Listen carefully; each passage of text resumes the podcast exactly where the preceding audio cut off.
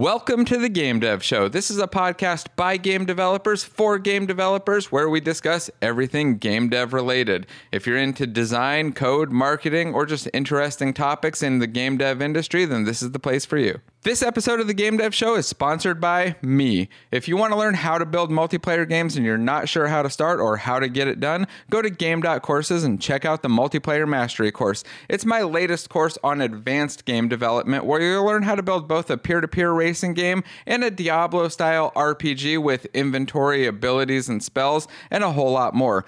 And if you're a new game developer or just getting into the industry, check out the Game Programmer course. It'll take you from zero experience to the point where you can build and deploy a fun local multiplayer game. You can enroll in both of them at game.courses today. And Greg, what's new over there?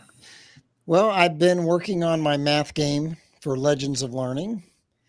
Um, oh, okay. I've been committing the cardinal sin, though, of spending way too much time on polish early on. um, working a little bit on the game design document. They sent me a template, and you have to get them a game design document within three weeks of them accepting your your contract.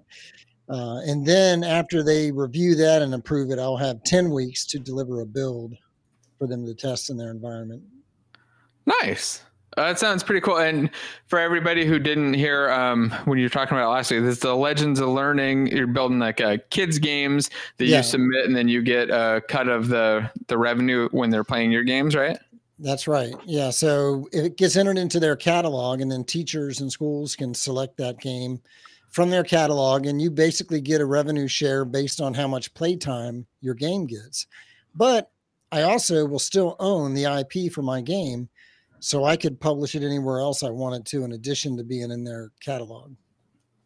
Nice. It seems like a, a fun, interesting way to make some games and get them out in front of people, especially since you, you're doing kind of kids games where the scope, I feel like most developers with some experience can handle the scope of most kids games pretty easily without getting lost because you're usually not doing anything too complicated. You're doing things that are educational stuff and the complicated things are in like kind of like you mentioned the polish of making it look pretty and fancy but mm-hmm. the core of the like the mechanics are usually pretty straightforward. Yeah. I was playing around with the feel asset to add some camera shake and stuff and I had to be careful though because the maximum build size, the uncompressed build size, can't be more than 30 megabytes. Wait, what? Yeah, How so you... I had to go into the build report and I had to basically a lot of the problems come from different textures. Uh-huh. And I had to go in there and really scale those down, you know, the the maximum size for those textures. And unfortunately, things like the Unity logo you cannot exclude it from the build. Even if you have a pro account and you don't show the logo, their oh, logo oh, really? asset will be included in the build, and it's two megabytes. So that's oh. you know, two out of my 30 megabytes is already eaten up by the Unity logo. Yeah, it's like seven percent of your game is eaten up by a logo. Huh. Yep. So I wonder why there's not a way to remove that. there. And, yeah, that's hot. It's interesting. If anybody in chat knows a way to to remove that, let us, let us know. There's a way you can hack that out or something. Yeah. And um, Zach's asking about audio. Oh, what, what's going on there? Did I haven't have added any yet. So there's a lot of discussion about this on their Discord server. Um, this is like the biggest gripe is you really have to be careful with any assets you add for audio, music, and sound effects. And I haven't gotten to that point yet. so you go, all MIDI. like beep, boop, boop. Fun. Oh, that sounds interesting. Um, what's the game you're building for him? So I took inspiration from an arcade game we used to play called Stompin'. So Stompin' was you stood on a platform with these different tiles, and bugs would crawl in from the sides, and you had to stomp on them to kill them. Okay. And they're and they're crawling in trying to steal like pieces of cheese or something from your the center of the screen. So my game is basically you've got a plate full of um, cookies and stuff. I'm calling it Math Munchies Mayhem. So the Triple critters, M. yeah. So the creatures are coming in to steal cookies off your plate, and instead of stomping on them, you have to solve you have to find the missing number from a basic math or basic multiplication or division. So like question mark divided by 30 equals six or hmm. five times question mark equal 30. Right. And okay. And so I'm basically I'm going to have each critters marching in. Um, I'm using that those Palworld looking critters that you recommended that, that and I'm just displaying the equation as floating text over them. And I'm oh, using okay. the uh, the text animator pack too to like format the missing element, you know, so it, it wiggles and stuff. And um, so whatever critter is active, you can cycle through them. It'll be um, I'm using feel also to kind of like highlight them. And there's going to be a row of possible answers that will match up to the different equations. And if you click on the right answer for the selected critter, that and I'm using the tune numbers, they will they will run down and chase off the critter. You're not allowed to kill anything in Legends of Learning. You have to like chase them away, and then they'll do a little happy yeah. dance or whatever, and then they'll despawn. Uh, if you click on the wrong answer, you know, to give you some feedback for the wrong answer, and the critter will immediately run to the plate and run off with one of the cookies. So that's basically okay. the game. You're basically trying to protect your plate of cookies from these these critters, and then it will get progressively faster. Their spawn rate and their movement speed will get progressively faster each level. Neat. Oh, it seems cool. It, it seems like you found good use for a bunch of assets too. Yeah. Make it nice. I really had to go in and scale their textures down though. yeah, I bet. Yeah, Set them all down to five twelve and two fifty six. yeah, exactly. And yeah, most of them you can't really tell the difference anyway. They're pretty low poly and yeah, their yeah. textures only had like a few colors. So how's the meshes? Are the meshes uh, okay, or do you? yeah, they're pretty low. Optimize them poly. Oh, yeah, if I needed to, I could pull them in the blender and you know, shrink them down a little bit more, take off some of those polygons. But so far, I haven't had to do that. I got it down to 17 meg with my last build attempt. Nice. So I, I guess you can't have uh, any uh, nature manufacturer lava in, in this. it's a 30 megabytes. Harness. They have a test harness where you know if you do a build and run and you know so WebGL mm-hmm. target. So if you do a build and run, they give you the local URL. You paste that URL into their test harness page, and then you also have to upload a language file. So all the text is localized. So you have to have your English text in there. And then it runs it as if it was running on their environment, and you can see what works and what doesn't. And like oh, nice. I ran into an issue where I had a um, a world canvas a world yeah world canvas with a separate camera that rendered that camera so it was set to orthographic and um, basically it was covering up my main camera and only when i ran it in their harness when i ran it in the editor it was fine um because i was doing that so i could put some 3d models on the canvas yeah but i ended up ripping that out just because for whatever reason, when I ran it in their test harness, it didn't work. So. Oh, okay, and not not that useful of a feature anyway. Right. So, like, yeah. I was using it. It was kind of stupid. So, for the number of critters that mm-hmm. are remaining, I was just displaying the model. Oh yeah. so I basically just took a screenshot of them and I put a horizontal layout group in the UI and I just do it that way now. So yeah, makes sense. Yeah, just do do one of those, just repeat them. Interesting. I uh, so you're using those Palworld guys, huh? The, yeah. Or no, they're not technically, but the ones that look like the Palworld creatures. Yeah, I showed it to my grandson, and the first thing he said is, "It looks like Pokemon." Yeah, yeah, that's what those guys look like. That reminds me, they have a new free pack this week. It's uh the Mega oh. Spaceship Pack. It looked really cool. I, I just grabbed it myself because it seems pretty awesome. I was uh, kind of sad that the publisher doesn't have more um, sci-fi space assets, though. At least not that I could find. Uh, they have lots of other cool low poly assets, but this was like the only uh, space one that I saw.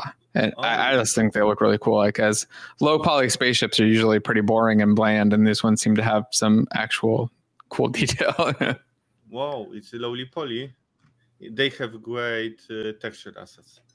Yeah, they have a lot of texture assets, a lot of 2D textures. Um, yeah. it, it's just that this spaceship thing I, I, thought was really cool, and I hope they make some more like similar stuff. I think it'd be a, a, a cool theme. Yeah. Uh, one Yeah. question, Greg, about your game. Can you load assets out of the, the from uh, web? No, Because you're you're not No. allowed to have any third-party dependencies. Like like I couldn't use um, cloud content delivery or anything like that. In fact, they even discouraged me from using addressables. Hmm. So They want it nice and simple. yeah, Yeah. yeah. It makes sense though, I guess, for for what they're doing. yeah, it's safer this way. Yeah. Huh.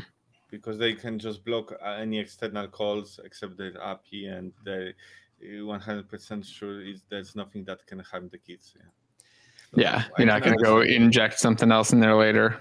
and they have their own text-to-speech service too. So um, you put in the text, and they will they will localize that as well. Nice.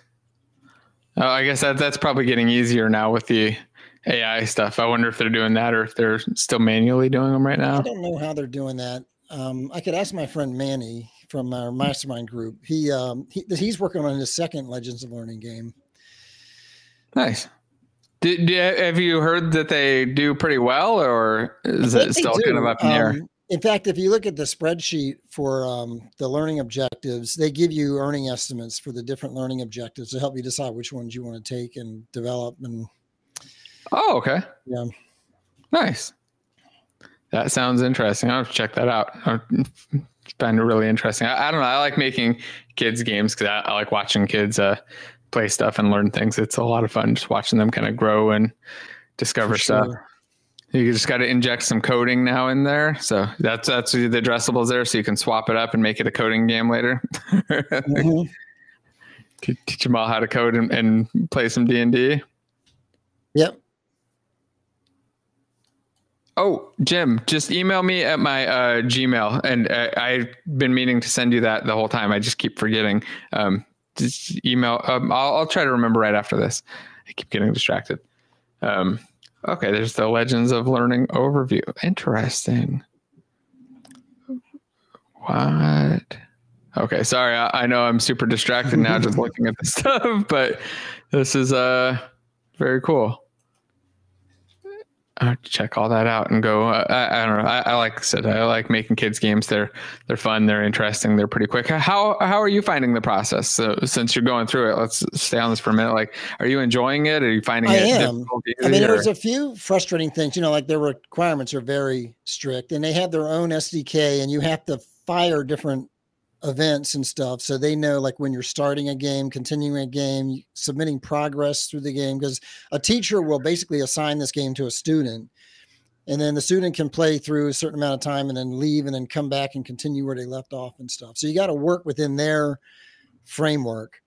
Um, and then like when I was trying to use addressables, I was running into some issues. I have found that people on their Discord are very responsive, not just the Legends of Learning people, but other people like me.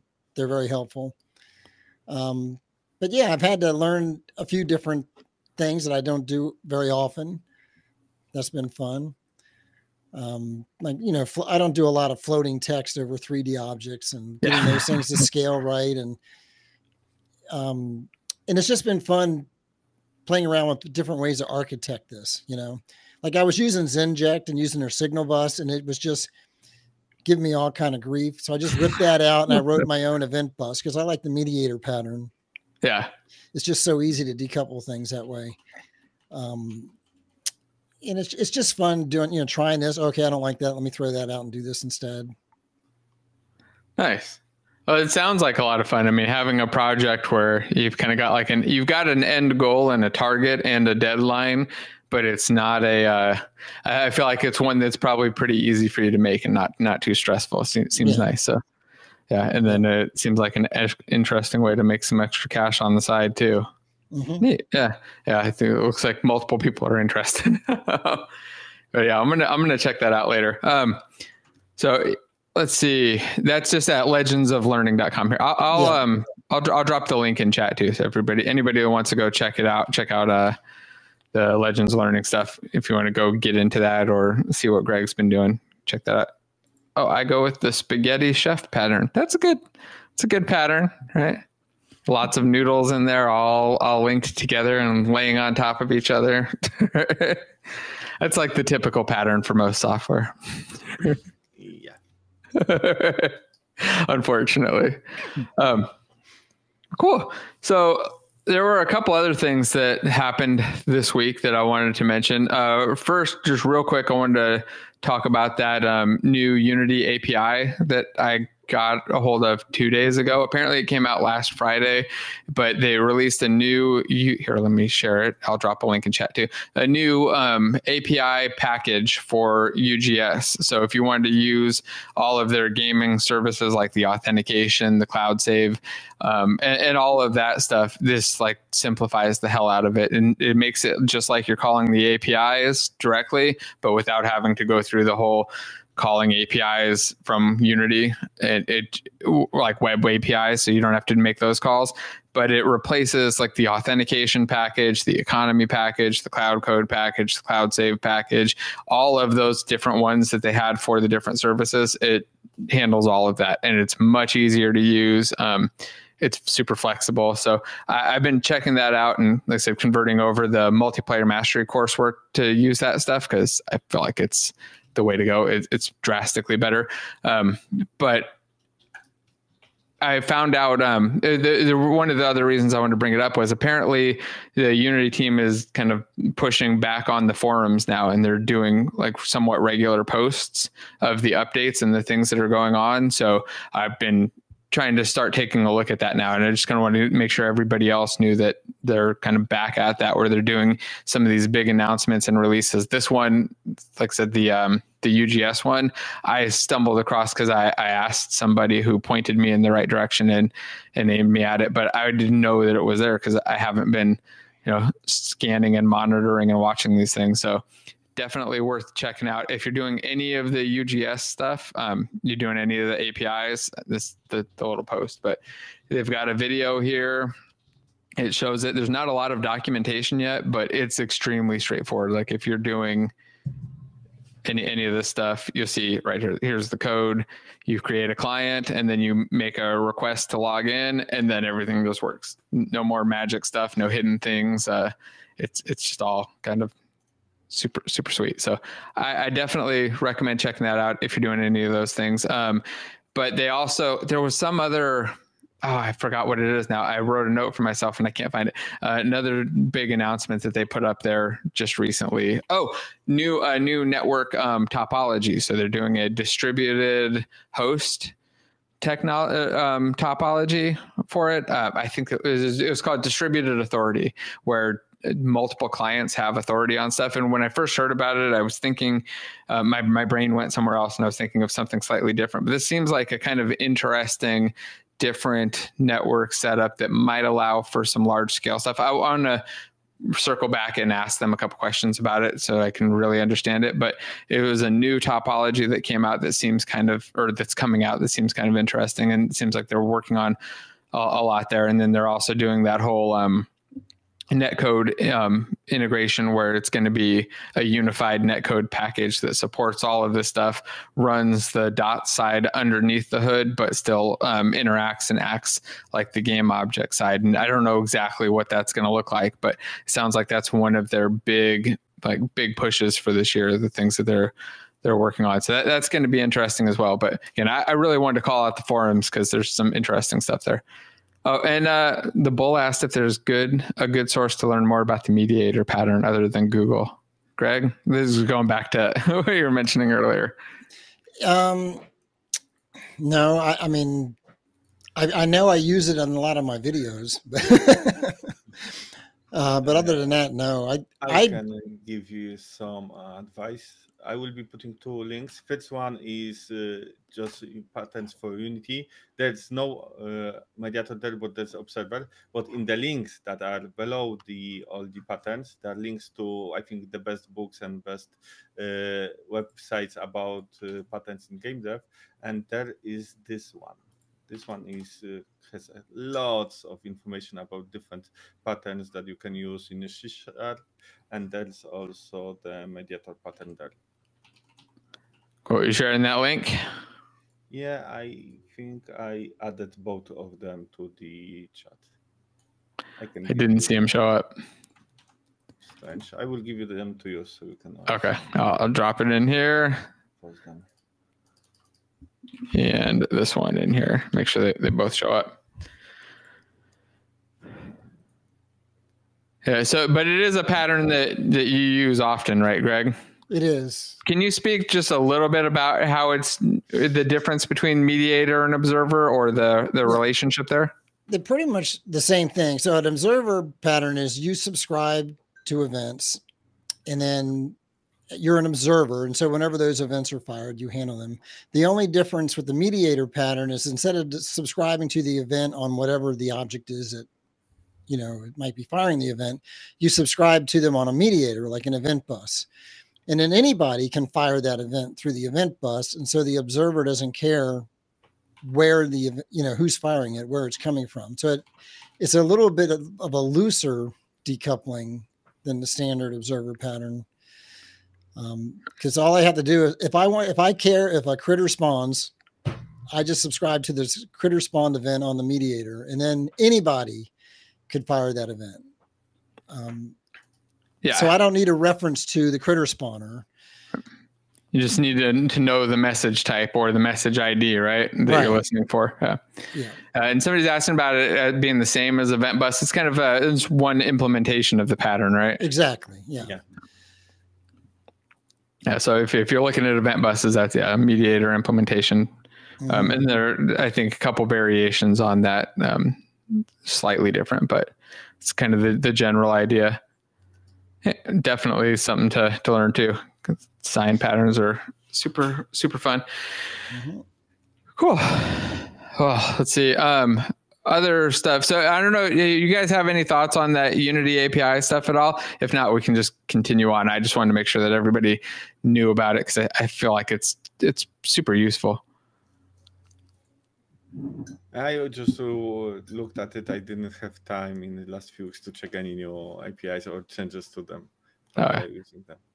Well, it's it's definitely if you end up using any of the Unity services stuff, it's it's drastically better. Um, or I don't know, it's way easier to use, I think, than the old setup or the the current live setup, just because it's uh, you get access to everything in one package. You don't need four packages or 10 packages, um, and everything's all versioned the same. It, just kind of works. So certainly nice. Um, git-amend has a really good focused videos one a week. Yeah, definitely worth checking out. And apparently he's got a video on event bus stuff. So just go check that out too. Um, the other thing that popped up this week, there was the news of uh, Epic getting a partial Disney buyout.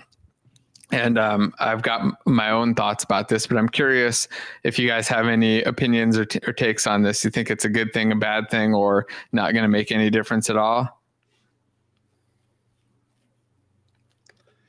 I mean, I guess it gives them some more funding for stuff, which is always good. Yeah. Yeah, I thought it's it's good for their cash flow probably because it seemed like maybe Fortnite money was going down. It'll probably bump up some of that that revenue. But I'm really curious to see because um, I keep seeing like constantly on YouTube. All it is is like video, not all it, but a lot of videos about um, what's going on with Disney business wise and attempts to break them up and attempts to change up the board and all kinds of other things. So I really wonder like if this is going to be like a stable investment thing or if this is going to be one of those things where like they invested in it and then like a year later they divest from it and like they start switching up and doing totally different stuff because it seems like disney's in this total state of flux or maybe they end up coming in and you know investing a bunch more and getting a bigger stake in it. I, I really don't know. I'm kind of i feel like it's it's unlikely to just stay steady. I feel like it's either going to become like a big portion of it or it'll fall off relatively quick, one of the two. But I don't know. Yeah, I'm I'm still uh, I see this as another part of uh, trying to get to metaverse through different companies. Yeah, each of them tries to do it differently. Now Disney and Epic want to do it in through Fortnite, through Epic Games yeah. I think if someone is able to be successful, they are one of the companies that may do it. Yeah, because they have enough uh, enough words, uh, characters, stories that get, they can show off to the general public. And there's certainly a lot they, of licensed they, content they can offer. yeah, and they try to to create games that are going through multiverse and showcasing different characters in mobile or. Uh, uh, I think the last game, the Disney Dreamlight Valley, takes you to different worlds in the the franchises. Yeah, so I think that's just another step forward on it. Yeah. Now, do you guys think that that's something that will take off and and be popular, or do you think it's going to be like uh, Facebook's metaverse stuff? I still don't know how they will approach it. If they will be doing this step by step, so let's say they take Dreamlight Valley and then just make it uh, in Fortnite and go forward with it, yeah, it may be successful yeah. because there's you, we have the Dreamlight Valley. Yeah, it has how much like now. Uh, it was released on uh, in the, this December. Yeah, so two months, and now huh? it has 13, uh, 14,000 of uh, positive reviews. Yes, so hmm. it's not very big hit, but it's uh, doing okay. Yeah. That's still pretty good. Yeah. I mean, I'm sure almost everybody and here would be happy to get 13,000. Interesting. I don't know. Do you know this is also on the iPhones on Apple Arcade hmm. for free? Oh, yeah, I didn't even know this existed. Yeah, it's on Apple Arcade also. So all uh, Apple users that have, I think it's from iPhone 14 or 13. Yeah, so you have to have the 14 or 13 iPhone, iPads, and so on, and Macs because on Macs it also works. Use it. Huh. Love this. My uh, Apple Arcade. My son and his wife they they go to Disney a couple times a year, probably more than that. Um, they have a our daughter-in-law has a brother that lives outside Orlando, and so they go visit him a few times a year, and they always go to Disney. And and my uh, grandson, like every time he comes to the house, they want to put on the the YouTube video of the rides that he goes on at Disney, like the Pirates of the Caribbean and stuff. So yeah, um, I think he would love this. Yeah, this looks really cool. I'm gonna have to get this for my uh, my seven year old too because they're all into and my six year old too. They're all into Disney stuff and yeah. We, you, see, you just saw the game and you want to give it to your kids. So think what it will do if it will be in Fortnite the same way. That's fair. Except the difference is, I don't want my kids playing with a bunch of other random people in a yeah. in a metaversy thing. That's that's the question. If you, you will be able to have closed words and closed rooms, and that's always the problem. If you have only single, or you will have uh, multi also. Yeah, but for I think this is more aimed at uh, smaller kids, and uh, Fortnite will be aimed at teens. Yeah, teens are mm-hmm. people. Yeah, well, they will be playing online together if you think about the other content that Disney owns, like all the Marvel stuff and you know X Men and things like that, if they can integrate that into Fortnite, yeah, yeah. It seems uh, I, I'm starting to starting to be sold, and uh, I can see it. I wonder what everybody else in, in chat thinks. Um, if you guys have opinions, let us know let me see. There was a, a comment here. What does this one say? So remember my question last show about using A star to set clients as a target. Well, I ended up writing a script that runs on client set A stars agents within range, so the client is target. Okay, nice. So the one thing I would do with that, if you're setting up um, paths and clients, or you want a, a, a target on your clients. Um, just make sure that the paths are the same. Usually what I do is generate those paths on like the, the host or the server and then just replicate that path out instead of generating it um, across them. So you just, just duplicate that path out. So that way, you know, they have the same path and they don't end up taking a different route on different clients, which definitely will happen depending on the system. Although I don't know with A star how likely it is to happen versus with the uh, the built-in system, like the A star Pathfinding Pro project versus I know with the built-in one, the nav mesh system, you'll certainly get different paths on occasion. Um, A star shouldn't if it's uh, if it's done correctly, it shouldn't give you with the same data different path. Yeah. Yeah, yeah. I would think the that one probably the A Star Pathfinding Pro one might but might be more deterministic. Yeah, but uh, that's uh, can be a problem that if oh, if you're getting a path, and other player has moved. This information went to the server. The server calculates with the movement, and you didn't decide the movement. Yeah. Then it can uh, go different ways. Yeah, it should quickly go to the same thing, but there are always problematic things with uh, getting everything correctly from all the clients. Yeah. Yeah. Uh, yeah, you never know exactly. The other thing you can do is uh, calculate that on the client and then just pass the path up to the server and just validate that too. Um, interesting. Yeah, I think the biggest problem would be if you have some kind of dots and all the players want to go through the dots. It depends which player will go first. Yeah, yeah. how they will decide uh, how to avoid each other. yeah, Because if you, you have uh, A star, okay, but you have to add to it uh, avoidance. Yep. Avoidance, then it stops being deterministic. Yeah, and I feel like that's where it falls apart a lot of the time on the uh, the networked part. Is that it's slightly out of sync, so it ends up synchron- It ends up calculating a different path, trying to do the avoidance in the calculation, or trying trying to figure out what's there. So, or, or the position is just a tiny little bit off, and for some reason you're like right at the barrier on which path is best. Yeah, exactly. yeah, Dreamlight Valley. I'm definitely gonna have to check this out for uh for my little ones. He's been uh, all over Slime Rancher for the last week now. It's been his his new game of the week. Is funny. It, it's always interesting looking at all these kids' games too, and going like, "Oh yeah, I could I could make that real quick." Uh, obviously, not not as pretty a version of it, but you do, like go through the mechanics. I like, yeah, I can slap that out. Yeah, I always think about it when I'm playing all the Disney games, uh, like the Aladdin or Lion King. Oh, yeah. all platformers. I can yeah. but yeah, Yeah, it's it's fun stuff to play those, and now Greg's got me interested in making some. So cool. Well, what other um, interesting topics? Anything else going on this week? I have one hard topic to talk, and I, I, want to ask you to talk about it and ask you what are your thoughts about asset store and one thing that many store sellers are doing. Yeah. Okay. I because that's something we have to do a lot, and that uh, takes uh, our account a lot. And I see many asset store sellers has problem with it. Yeah, you know we have two packs, lava and the fire pack. Yeah, Yeah.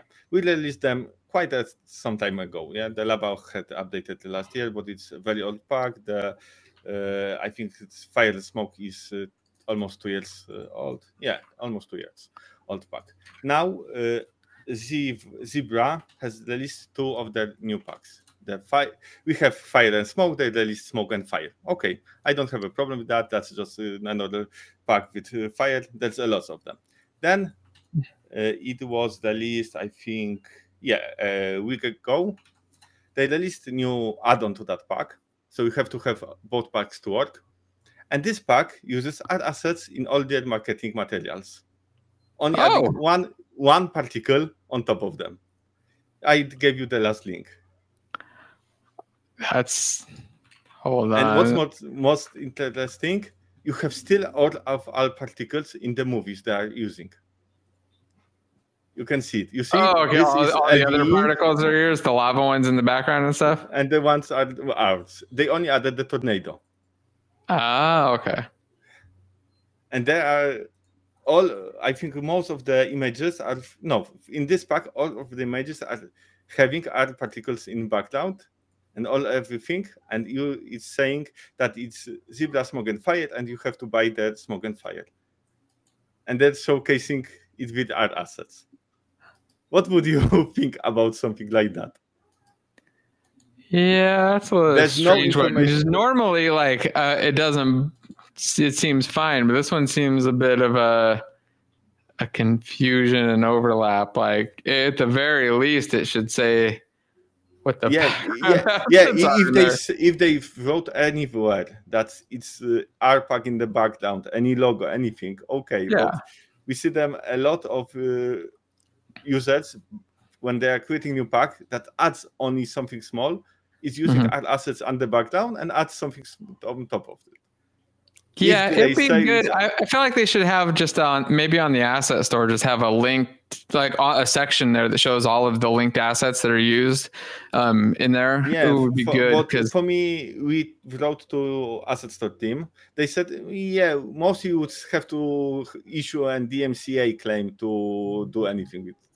We don't want to issue DMC and claim, yeah, because they are not telling they are selling assets.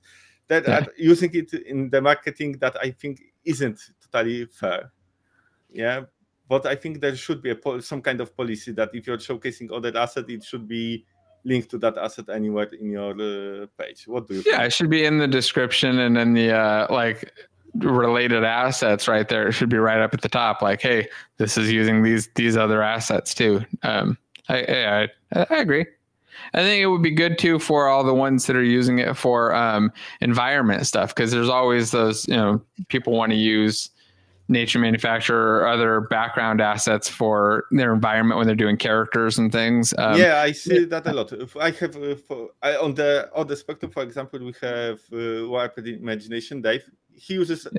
A lot of our assets showcasing, but he in each video he tells it in video description he writes it, and that's okay. Yeah. But but mostly the, his assets are tools, so we have to have something in background. Yeah. Okay. Yeah, yeah. He contacted us. We talked yeah, use it, fine, no problem. Yeah, but something like this from company that's quite big company. Yeah, isn't a small uh, asset store developer because and I do. Yeah. And they're dr- kind of almost a direct competitor on the, the types of content they're making. They're not. It's not characters that they're putting in there. They're putting in yeah, particles. Uh, exactly. Yeah. So I don't know yeah yeah we, we will be think, trying to make some kind of policy changes to asset store because i think we, we have to we see one or two assets each week that does something like that oh wow that's a lot yeah that's a lot uh, uh, i'm only talking about the, the ones that are not mentioning us yeah yeah about only those yeah. they should definitely be uh be calling it out i, I think mm-hmm. And uh, the answer to the Andrew question, no, there there is no Andrew today. I think he's in meetings and stuff. Yeah. Yeah, he's, Work. Uh, he's still in meeting. Yeah, it happens. Oh, okay. Well, hopefully they get that all figured out. Or um, have you tried just messaging them and see if they'll just fix yeah, it? Yeah, we got them. No, no response. Yeah. Oh, okay. But I'm not talking only about them. I'm talking only yeah. about uh, things that, that seems like a common problem. Yeah. For us, it's not a problem. We are uh, also big uh, publisher. We can talk about it. We can use channels to use it. But uh, I see many smaller publishers getting the same treatment. Yeah, somebody sees a smaller publisher, takes his art, puts it on the back, and is, uh, tries to sell his own assets. Yeah. yeah. I can see that. And Dom's got the perfect solution for you, though. You just make worse assets, and then people won't use them. if you didn't make good assets, people wouldn't want to use them for all their marketing stuff. maybe, maybe, maybe not. oh, well, that's yeah, that's interesting. Hopefully, they're, they're able to uh, to come up with a good solution for that. It could be a something worth addressing. Yeah. Cool. Well, anybody got anything else, or I haven't seen any questions in chat. Oh, here's one. How do you market your assets? Uh, I would say similar as you market your games, your uh, or uh, just normal uh, tools uh, that you develop. Yeah, you have to go through entire process of marketing. Uh, so, first thing, as we are selling assets that are looking and you have to look at them. We are developing uh, movies for YouTube. We are developing lots of screenshots. We have experience with making screenshots, uh, photos, and so on from normal life. So we make them the same way in Unity. It's the first thing. Yeah, mostly mm-hmm. we are starting to give some info about assets uh, earlier, earlier than the asset will come up to this. Uh, to the store. Yeah, the asset that you see behind me and that the one that will be listing next week, I think I marketed it first on Game Dev Show a year ago, and first screens on uh, Twitter and Facebook were also a uh, year and a half ago uh, showcased the first prototypes and stuff like that. Yeah, that's the first step. Then we are preparing the entire campaign on social media, Facebook, Twitter, YouTube. I, we are still thinking about Instagram and TikTok. We are not sure because we are mostly aiming at companies and developers. It's not uh, uh, the developers on TikTok aren't are targeted yet. They will in a few years, yeah, but that will change. So that's uh, just normal campaign marketing. Second thing is having a newsletter. Third thing is having a Discord channel or uh, so. We like now we have big community about around our assets. I think our Discord channel has about two three thousand people on it. So it's also a big uh, marketing push that we can do through that. Uh, lot, lots of steps. So, and you, it sounds like you got a like long process too. And you started with that one over a year ago. And everybody, if you haven't checked it out, I dropped the link in chat and go check out all of those, um, all yeah. of the existing assets and get ready for I the new the one. Similar thing is when you're developing a game. Yeah, you 1st mm-hmm. uh, showcase it, give some info, teaser, then you showcase uh, some uh, trailers, then you are going to Steam Next first, and so on and so on. I think that the process is the same. Yeah, just that you have to target uh, a different audience. So rather than gameplay, we are giving, uh, we are mostly giving, I think, two or three videos per asset. One is uh, a trailer that's uh, two to seven minutes long, depending on the size of the asset. Second is uh, how to. So how to use the assets, how to develop. if it's only scene, with the assets and graphics, then uh, Bart, our designer, is designing some custom scene with it, so to showcase all the aspects and the possibilities on the uh, asset. If it's tools, we are giving tutorial with all the elements of the asset, how to use it. Yeah, that makes sense. Get them in there so they know all of the steps there. There was a question too on um, a, f- a follow-up one about paid marketing. Do you do paid ads too, or is it generally just free ads? Right now, I think you have to do paid ads. Without uh, paid ads, the social media uh, ranges are very small. Yeah, like now, because game uh, games can get to bigger influencers. Yeah. Oh, yeah. I forgot talking to influencers. Yeah, talking to influencers and uh, asking influencers to showcase or paying influencers to showcase is the same. Yeah, but the ranges of uh, influencers, uh, I think biggest influencer in Unity has how many? Focus only on Unity, several hundred thousand users, yeah, something like that. And the biggest four games have several several millions. millions. Yeah. yeah so distance and range. Yeah. Yeah, I feel like the game playing ones have more active people than the game dev ones have total. like just yeah. in watching a live stream, right? Exactly. Like, which makes sense. A lot more people can consume stuff than. Uh, so when you do the paid ads, is that like Facebook or Instagram or what? What uh, platforms do you use? Google we checked. Uh, we are mostly use Facebook and YouTube. Yes, so okay. YouTube ads and Facebook ads. We also are checking the new Twitter or X ads. Yeah, but we are haven't used them before. We have to check if uh, if it, with the changes that uh, Elon did, uh, is there any target for us there, uh, but we haven't tested it yet uh, clearly. And of course, that's only the part until you release the asset after releasing the asset, you have to go through entire support, going to game conferences, showcasing it on game conferences, and so on. Yeah, a lot of work. Um, definitely a lot. Let's see. There are lots of questions here that popped up. First, I wanted to say hi to Andrew. Oh, hello. I heard we're talking about assets, and suddenly I was like, oh, this meeting just got over too. Yes. yeah. Yeah. We're talking a little bit about uh, assets, asset promotion, um, paid promotion for assets as well. Um, interesting stuff. Is that something you've you've done before, Andrew? Like doing I like Facebook years ads? ago. Years ago, years ago, I, I was on Facebook and I was put ads on Facebook to to get it was it was really ads for my Facebook page for my assets. So it was secondary, I guess, or something. And um, I quickly lost four hundred dollars in a day or two. I looked at the the only engagement I, I, looked at all the different engagement, the different profiles that suddenly liked me or whatever, and they were almost all from the Philippines who just like a billion different things. Mm-hmm. And I still don't understand how these bot farm things work. Like I don't understand the the point of a profile that just likes a lot of stuff. I don't understand that. But either way, mm. I then messaged Facebook and said, "Hey, obviously these are all frauds. Like there's no world in which these are real people." And I got zero replies over and over again because Facebook doesn't care about small people. And mm-hmm. I so no, that was the end of it.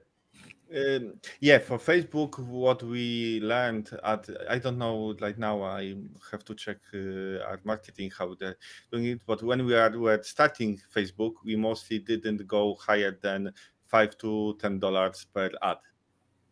Yes, so mm-hmm. we mostly released two or three ads just overlapping, each of them for five dollars, ten dollars, and they worked better than giving one ad for one hundred dollars for a week. Oh, interesting because uh, you can touch different ideas with different pictures. You can check which work better, which works worse. And if we, one ad works better, you can then uh, make another this type of ad to different region with more money and so on. So we can quickly change and check everything how it works. Yeah, that that's for me the easiest way to not pay much money, but you can check which works, and if it works, you can send it further away. Hmm. There you go. It's a tough one though. Doing paid ads is always is always tough. It's it's yeah. not easy. Yeah, but yeah. I think we mostly during the we mostly do them when we are releasing the asset or when there are the biggest uh, sales on asset store. Yeah, so I think during winter sale we are a few thousand of dollars we are always giving to paid ads, yeah, and they mm. always uh, we always get return from them. Nice. Yeah, I've I've done a little bit of paid ad stuff in the past, and it's always been a it's a, it's a struggle. I feel like it's the the amount of work required um, if you're solo trying to do it and do it well. It, it, it's very difficult to to balance that out with just doing other things that are also productive and stuff. Getting getting good paid ads where you're not just losing money. Like I've done some for coursework before, and like they're usually like good for like a two three days, and then suddenly they just plummet off. Um, and YouTube ads, I, I will uh, I will never do again because I realized what they do is they with the with the YouTube ads, it prioritizes subscribers, but it does it by putting a, a, subscribe button in the mobile feed while you're scrolling through. So instead of actually seeing any videos, they just see your thing and a big subscribe thing, and they click on that, um, and then they unsubscribe because they're obviously not interested in actually watching anything. It's just like a a thing that like a vanity metric that, that they pump up for. So you get a ton of subscribers really cheap, but they're all subscribers that are going to unsubscribe the second they get an, an alert notification. So well, most of my subscribers came from India, and I the same was true for you, right, Andrew? That's why I did. So I had a theory. I did it for like a week and it was terrible. so, yeah, I had I was hovering around I don't know two thousand some odd hundred subscribers. It wasn't growing and and and so I, I decided, Greg, to to follow your lead and try this new ad beta thing that was showing up in my YouTube studio. and, and, at first, I did one thing and I put a hundred bucks in. Okay, I'm going to try this for real. I know that sometimes it needs some runway. Put hundred bucks in, and it was I limited it to the U.S. and Canada, and I think maybe Germany or something. And and, mm-hmm. and there's very little, very little activity. Get like a couple subscribers, like yeah, 50 so India. And I was getting subscriber after subscriber. So now my channel's got like 16,000 subscribers. And it hmm. only cost like a few hundred dollars for that. Yeah. And I know they're all fake. Not a single one's going to buy my stuff. Nobody's watching. And they're all going to unsubscribe when you release a video. Well, I, I, I haven't lost. I've been still consistent. I was getting, you know, about 90 subscribers a month pretty consistently. Okay. And then when I did that ad campaign, I got thousands, like Andrew said. Mm-hmm. Um, and then when I stopped the campaign, it's back to about 90 new subscribers a month. So I'm not losing a bunch of align view to selected, which is in game object, align view to selected. Who's playing okay. that? Is that you, Andrew? yeah, I'm trying to get to my YouTube studio, but I just the wrong button. Yeah. Yeah, so I haven't experienced losing a bunch of subscribers yesterday from releasing a video. It, it mm-hmm. happened ever since that uh, that ad campaign. Yeah, video will thing. cause a, a drop and then don't do anything and then subs go up but it's like the, all those people that signed up through the ads get an alert and I, Maybe I'm just what I not was- releasing enough videos. Yeah. Here, I, I can share my my my little experiment. If you you pop up my screen there. So this is the bump from India. Oh, look at that! Six thousand new viewers in that little bit. That's amazing. But then nothing. This was the bump. This is pro. What is this? That's not Black Friday. I don't know why I got a bunch then. Maybe I released a video or something that did well. Um, but yeah, but my content is is I do mostly live streams, and then the Mhm. videos I put up are mostly for my assets. I don't do too many like you know how to make a this in Unity videos, and maybe it's this one that that I put up this AI voices one that that trended for a little bit. Mhm. But as you uh, can see, I don't get that many subscribers, but I got that big bump. And the theory, the theory goes, I'll stop sharing my screen now. The theory goes uh, for me that hey, uh, if you're a regular person, a real person, uh, you might be more inclined to like and subscribe if you see sixteen thousand other subscribers than if you see yes so that was my my my figuring. I know they're all fake, but maybe it'll help real people be like, "Oh wow, sixteen thousand. Who what who is this?" You know. Mhm. yeah I I got bit by Google Ads for my Highland Panic game. Um, I had started a, um, a campaign for that, and then I apparently I started campaigns on two different accounts, and I didn't realize I had one still running. Um, and then I got hit with a big bill for that. Um, so I quickly How much- quickly terminated that. how, how much did it get up to Over well, it's probably about three hundred and something bucks. okay without realizing it was still running.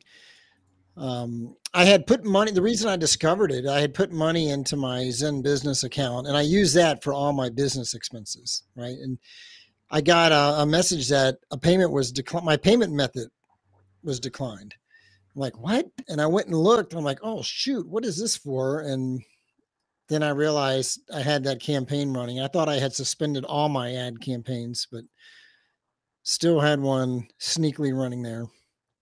You know, now that you mentioned Google Ads, I was I was like, oh yeah, I actually had Google Ads running for years, and and then I eventually stopped. It looks like I stopped in 2020, January 2020. I turned it off, but for for uh, about two years, it looks like I was uh, running Google Ads, two hundred dollars over that time. I think it was twenty bucks a month or something like that. Um, and it, it, I don't know if it did well. No, it says I don't know if it did well. Who knows? Hard to tell. Yeah, I thought I thought that the Performance Max campaign too. You only got charged for conversions, but I wasn't getting a bunch of conversions, and I was still racking up some expenses. I actually need to reach out to them and ask about that. Maybe I can get a refund. My From Google? cost click was 14. You're good like getting a reply. I remember when I worked at a company that would spend like five, ten thousand a day in ads, and like they would struggle to get anybody from Google to respond to anything. You know, and it was like so we're spending hundred thousand dollars easily in, in a lot of these months, and yeah, they're just Well, not even. they were responding when when they wanted to like help me get the ad set up. Yeah, yeah, they'll help you get the account going and get your payment method working. yeah, but that that's about it. Yeah, I remember I tried to get them explain to me why I was getting an error on. I tried to run Google Ads on on my site, and it would come back saying there was a malicious software error, and then I to use their malicious software tool, and I would use that, and it would say there's nothing there, it's totally fine. I talked to like three, four different people from Google. Not one of them was able to do anything about it. They're all like, "Yeah, we can't do anything there. No, apparently nobody can." Yeah was not not the most helpful. Yeah, It's a side effect of getting enormous, I guess. yeah. I think that being like 30 companies. the problem for me with the Google Ads is is uh, you know, and it turns out I actually was started running them in 2016, so it was four years. Spent 529 dollars over that time, not a ton, but you know, uh, 13,800 clicks. How many of those turned into somebody who ended up buying my stuff? And you know, I have no Mhm. idea, no idea. Yeah. And that's that's the biggest hurdle Mhm. is there's just no way to get that feedback of did I, you know, if I spend 500 bucks a month, will I make $600? If so, then I'll do it, you know? Yeah. And it's got to be hard to tell because you're like on the asset store. It's not like you can just get all that analytics data hooked right up to your ads account. like, There's none. There's none. yeah. It's, Um, it's not really possible when you're going through another store. Yeah, yeah. I think it, it would be nice if if if the App Store allowed us to use. Well, actually, that's that's wrong. Actually, take it back. I could use the affiliate system. I should use the affiliate system. Yeah. Uh, and with the affiliate system, that will give you a pub ref, and you can add a pub That's ref with a unique ID to the ad. And then with that, you can know exactly how many people. So actually, I'm wrong about that. That's a I good point. Yeah. You could do it that way. Huh. Yeah. I should try this out again. Apparently, my, my account's suspended for some reason. So it's not first, but you know, I think nice. because I, I it says my account is canceled, probably because I just didn't do anything, and they're like, "Well, we Yeah. Just deactivated for too long. That's hilarious. Well, I need to drop off, guys. All right. Sounds Thanks good, for having me on. Good to see you, Good Greg. seeing you. You too. You Greg. I like your background. Thanks, man. See y'all. See you later, Greg. So um, let's just hit uh, hit a couple questions and we can get going. When is the next live stream? Um, one week from now, 9 a.m. Pacific. So trying to do them, they should always be Friday morning, 9 a.m. is is the general time, unless something goes goes wrong and something has to change. But yeah, we'll do it at 9 a.m. and then we'll do a. I think we're gonna do another meetup again before the show next week. So if you got time, the hour before, just hanging out and chatting and gather. There were a good group of people there hanging out and having some discussion. So, I thought I thought he was asking about my live streams, Jason. oh, that makes sense. When Andrew's next your, live stream? your live streams get a lot more viewers than mine do. When when is Um, your next live stream, Andrew? Uh, maybe maybe today. So here's the thing: I've I've I've been doing customer support, but aside from customer support, and every day about 20 minutes of work on this projectile system, I've actually been bogged down in a good way on board games, physical tabletop board games. Um, Huh. And I was thinking, how can I stream this? But to do that, I'd have to bring my computer. It would be a whole thing to bring the computer into the other room to stream like what the hell I'm doing with paper and cardboard and and and printouts and cubes and all this other stuff. All right, so building board games, not not playing them. Yeah, I've got a few that I've that I've prototyped in the past. The pandemic screwed everything because I went from being able to play test with friends at work who really liked the games to not being able to see people. And Yeah. um, uh, I don't know if you guys remember that. It was it was like four years ago. Yeah. Uh, and then, uh, uh, so I pulled it out a, a week or and a half ago, and I was like, okay, well, let me put this on the table and see if I can. I knew there were some problems to solve and solve some problems, so I got took a few steps forward. But I'm still frustrated by this game. It's it's. I think it's a good game. People from work would ask me to bring it so they could play it again, which is always a good sign. You know, they didn't have to ask me to bring it and play it again. but Yeah. But I'm like, it needs. There's a few parts that are just too time consuming. It needs to be sped up. And so now I've I I was actually using ChatGPT to work through different ideas, which is actually uh, really helpful. Um, recently, I was using ChatGPT to figure out the math behind cards in the game Clank, which is interesting. So I've been in head down in that world every night, which is uh I couldn't stream, but maybe I could try try to figure out a way to stream from my kitchen table. Yeah, maybe just it'd be cool to do a stream um, together too, and just you could explain the game. Maybe a couple of us could hop on, and you could just explain it and go step by step, and we can ask you questions. So it'd Yeah. be interesting. It'd be kind of interactive, and you can explain how, how it all works and stuff. Would be fun. what's really interesting to me, especially you know, what- thinking about the game dev show, I was I was going to suggest we bring on this guy I know who who does um he's done a lot of podcasts with uh with Board Game World. For those of you in the board game world, he's he was involved in the Ludology podcast uh, for a long time. Um, and uh, and for some reason I'm blanking on his name all of a sudden. But I had lunch with him last year at GDC, and he was a very nice guy, and he does tabletop games. But the the the crossover between video games and tabletop games, you know, aside from Mhm. just making Gloomhaven on the computer, which is probably a better computer game than it is tabletop game, except for the social interaction. That crossover is a very interesting co- uh, conversation, I think.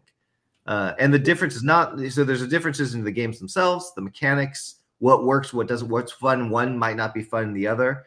There's the social aspect. How do you make a social game? You know, obviously multiplayer games, but tabletop games are inherently more social, I would say, but also the business side of things, you know, mm-hmm. is very interesting. Where a tabletop game, you do all the finance work up front.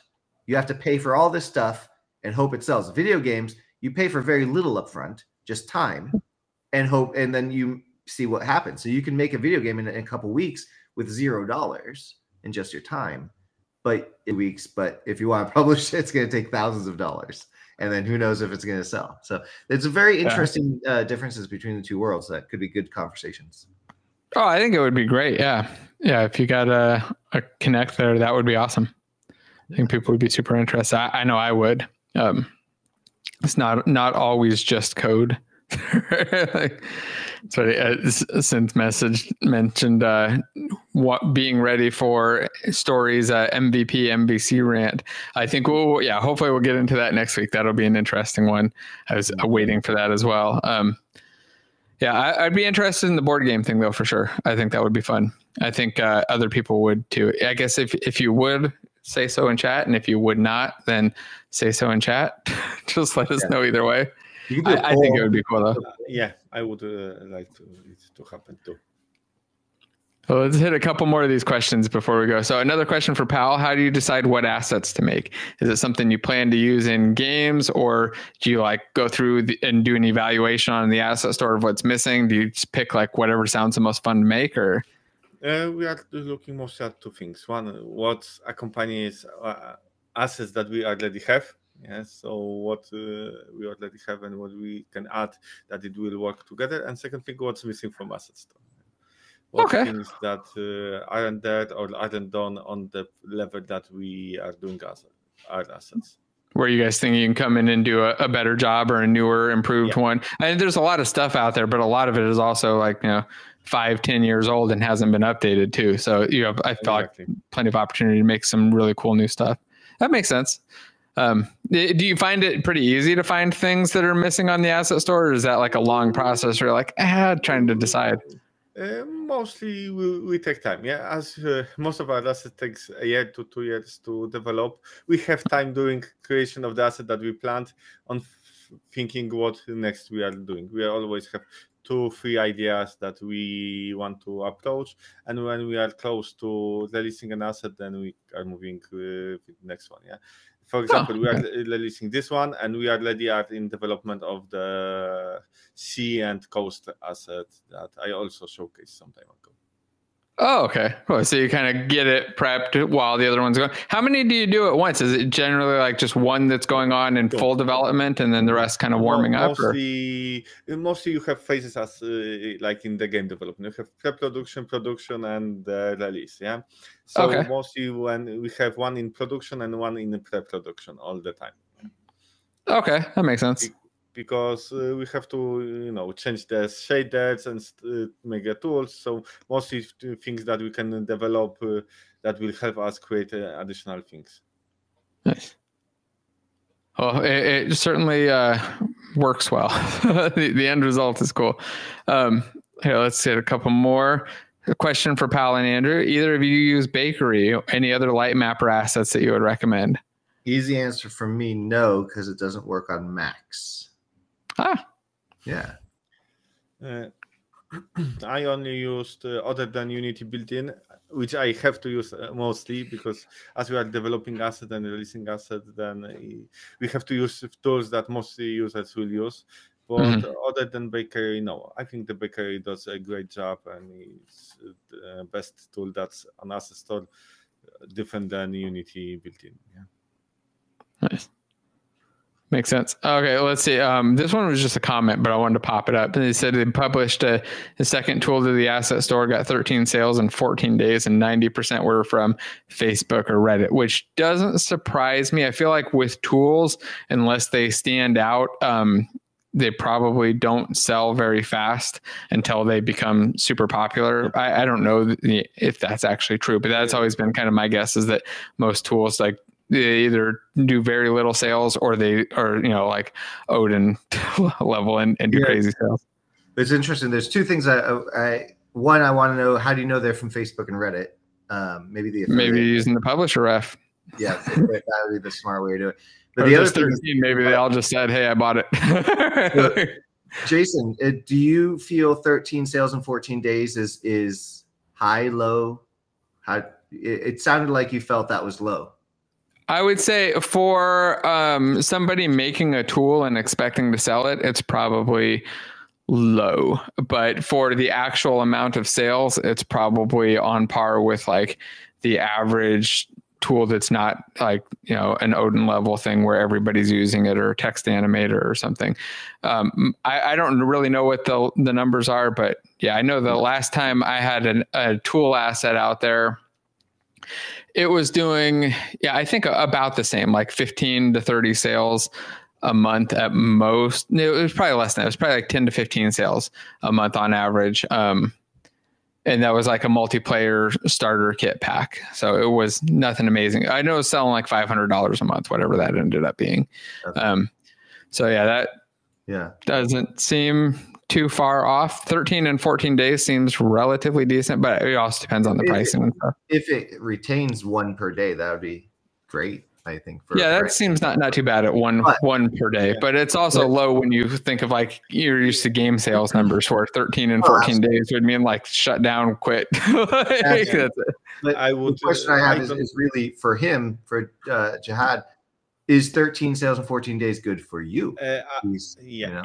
I, but I will also check what's the price. Yeah, Mm. because right now I went to Asset Store to link. check by popularity what asset is most popular, and right now it's eight ball pool. But I know why it's the most popular asset. Uh, and you can you guess? I don't know Is if you check. Thousand dollars, right? It's uh, the thousand five hundred, thousand five hundred. Oh, they've raised their price, huh? Yeah. So it's, It's uh, the pool. most popular because it's the I think one of the most costly assets. Yeah. Maybe the algorithm calculates popularity per dollar. Has the highest pop- popularity per dollar. Yeah, it does. It does. So th- that's uh, why you you can see that many popular assets are quite uh, costly.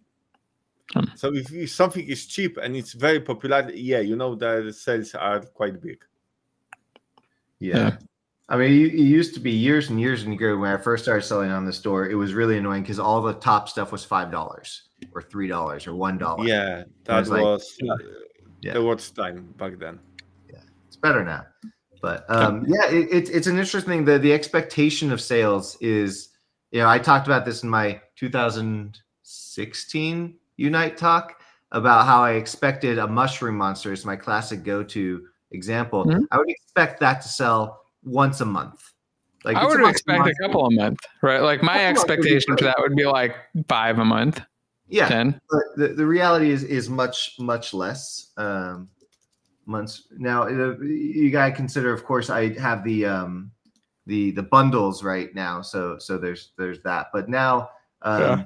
the uh, the mushroom monster oh it's actually sold two this year that's that's that's no two in the past yeah in the past uh year in 2023 it sold once every six months 20, Yeah. 2023? in all of 2023 sold twice so oh god, I uh, thought you were I thought you meant 2024 and I was like, that's so No, yeah, that's, at first I thought it was that because I saw January, but I didn't see the the, the yeah. So it was 2023. twice, Oh yeah. both in May, uh, eh, for for fifty five dollars each. So it sold twice. Um, Huh. But that that is ultimately the the problem that I faced is I I thought I would get one sale per month on average, and so I did the math on how much I could spend. Uh, and yeah, so people do have it from from the bundles because I did the monster bundle. So you know, if, if I include Mhm. that, let me add that to to it. Um, uh, yeah, it- it's just less than you than one would think, and I think in general that was my experience on the store. So, Mhm. but over a long period of time, things can add up. So it, it's it's really one of those things. Um, but certainly for a tool like Odin, I'm sure I don't know how many Odin sells, but I'm sure they sell quite a bit, right? Yeah. I would imagine so. It's a I don't know because there are. Uh, I think many of their sales is out of asset store right now. Yeah, Hmm. many of the sales are going. yeah, but those like, are their more expensive sales too. Those are their Yeah. enterprisey sales. So So I uh, just to, to close the the loop on the bundle, the Monster Bundle one, which has four characters, sold five times last year. Five. And, and I think two of the people that bought it are in chat right now. or they bought before. Uh, or they bought before. So yeah, they, it, uh. you know, it's um it's a mushroom monster. I mean that that's the thing. Yeah. You know, how many people need a mushroom? Even if you're making a fantasy game, it doesn't mean you mean you need a mushroom monster. They pretty much all need a mushroom monster. The conversion rate is 0.16. So that's, yeah, that's pretty pretty down, pretty down on the on the list. Hi, yeah. With an average, I think this, my whole library is three percent conversion rate. So, you know. Oh, let's see. Um, I guess before we go, I was gonna find the link. Uh, there we go. Monster bundle. Yeah, go go grab the monster. go grab one of the monster bundles today before we get going. There's that one, and then there's the full 13 character pack. That yeah. screenshot does not look good at this resolution. It scales it down and pixelates it too much. It doesn't doesn't work well. I need to take a better one. Um, yeah, go check those out. Uh, obviously, go grab the Nature Manufacture stuff. I assume people already have a lot of those and all of them and using them in all of their games. Um, just don't use them for your your 30 megabyte kids game, I guess. it depends. If you know how to optimize them, you can use them. You can you can optimize optimize it down to 30 megs. Yeah, if you know how. Yeah. Well, if if if you do, you're pretty fucking smart. that seems I used them in uh, some uh, some web games when I was was doing some itch.io games just for fun. So you, oh, okay. It just takes time. If you yeah, I, I, should say don't don't try to use the sample environment. Is what I should really say. No, that's uh, not a good idea. Yeah, that's that's that's my experience. I go in demo environment. Oh, this is perfect. By the way, the new demo environment, um, if for everybody that hasn't seen it on the new pack, is really cool. It actually feels like a full-on uh, level, the one that you were showing off before a couple weeks ago. So you know, keep an eye out for that. And then uh, last couple things, don't forget to grab the free spaceships. It's a free like fifty dollar pack. I think they look really cool for a low poly bundle. Um, totally free on the asset store. You just grab the code on the page there, go put it in, and then check out their other stuff. I don't think they had any other sci-fi stuff. but They had tons of cool textures and other packs. So worth worth checking out and definitely worth grabbing those. I'm gonna use those in something. I just have to figure out what they kind of like inspired me, especially that middle ship right there, the one that kind of just looks like a big barrel. it's gonna blast something out of it. Um, and then finally, if you're interested in multiplayer stuff, um, the date on there is wrong. That's a let's change that to Monday. Let's see if I can type in Monday. The, our next live calls on uh, Monday, Monday morning, 9 a.m. Uh, and then this weekend, we'll be doing the updated lessons on the new API for Unity services stuff. So getting into it actually simplifies things a lot. You can cut out cloud code completely and build out the dedicated server project without it. So we're going to do um, new lessons on integrating that in, and then the lessons on buffs coming right after that. They were going to be before, but then this pack dropped, and it's definitely worth upgrading. So making that change. Um, you guys have any last uh, things you wanted to bring up, mention, talk about before we go? I might Other stream. Than... That's, what's that? Fine. I might stream later. That we'll see. Okay. Well, we'll if you do, I will. I will definitely come jump on. Um, Jim asked about a mastermind groups. I don't have anything set up for that yet, but since we're going to do a meetup before the call um, next week, and I'll send out an email with that, and I'll also it'll be the same link that's in the description. Um, 8 a.m. next week, so one hour before the show starts. If you're not sure on the time zones, and just jump into there, and I'll see if we can do um, a little bit of mastermind matchmaking in that meetup right there. It's just an open meetup. Everybody's running around chatting. Earlier, we were talking about asset packs, um, AI stuff, and other general game dev stuff. Um, and we just hop in there and chat about it, and we'll see if we can set up some more mastermind groups in there. I think that would be a, a good opportunity and get some people in there. So let's see. Anything else? Um, is there some way to simulate rigid bodies in the editor and then lock or bake their settled position? Ooh, um, kind of. One of the things that I've used is Grab It. Grabbit does um, almost exactly that. So you can grab an item, you select the item, and then you can have it like do a physics drop, and it'll drop and settle the item exactly how it should be, so that it's it's actually placed right. Um, and it does that in the editor. So. Um, do you know of any other tools that do something similar to that? Grabbit's the one that I've used for that kind of Uh, thing. Grabbit can do it. Uh, Other option, you have to do your uh, own script, or the easiest option I used uh, before Grabbit uh, was there is just play, click play, make it uh, fall down, take it, everything, and save it as a prefab. It saves all the positions. and copy it, yeah. everything. Yeah, copy it as a prefab, Yeah, that and would work too. all the positions and everything. Especially if you have all the objects, if all the objects are prefabs, and you're making it uh, a prefab that has nested. Pre- if you're making it nested prefabs, then you have just nested prefab with all the prefabs that you wanted, Yep. positioned the way you want. You can just take them on the scene, just uh, take them out of the nested prefab, and you have everything done. That But makes sense. One, if you want to buy asset, you just use Grabbit. Yeah, I, I, I I got it on sale and definitely recommend it. It might have been in a in a bundle or a pack too, but it, it's certainly good um, for for that kind of stuff. You just grab items and do some. I forget all of the features. Physics dropping was like the main one that I used in there. It's like, oh yeah, that's cool. Drop it. Look That's good. I Lines up. Snaps. What's that? That's why Oh, there's- You physics grabbing and dropping. Yeah. So link here. I'll we'll drop that in chat too. Anybody wants to check that out.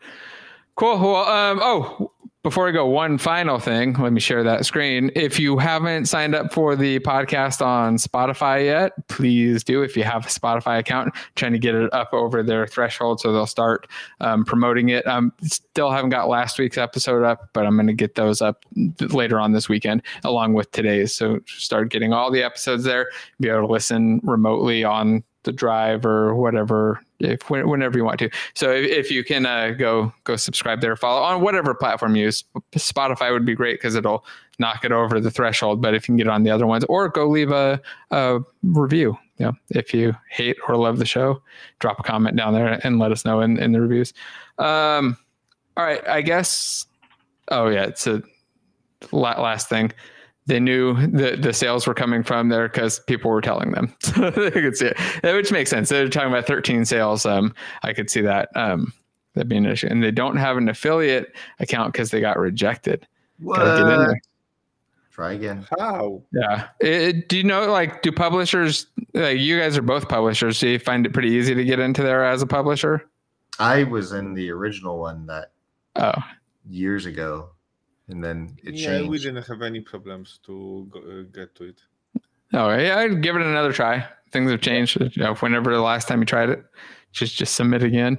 Cool. Well, all right. I guess we'll um, get going, and we'll be back next week again. 9 a.m. for the show, 8 a.m. for the live meetup before the show. Same link in the description. Don't forget to hit thumbs up, uh, leave a review, and all that stuff, or leave a comment. And um, we'll see you again next week. Cool. I'm going to find the little button to say goodbye.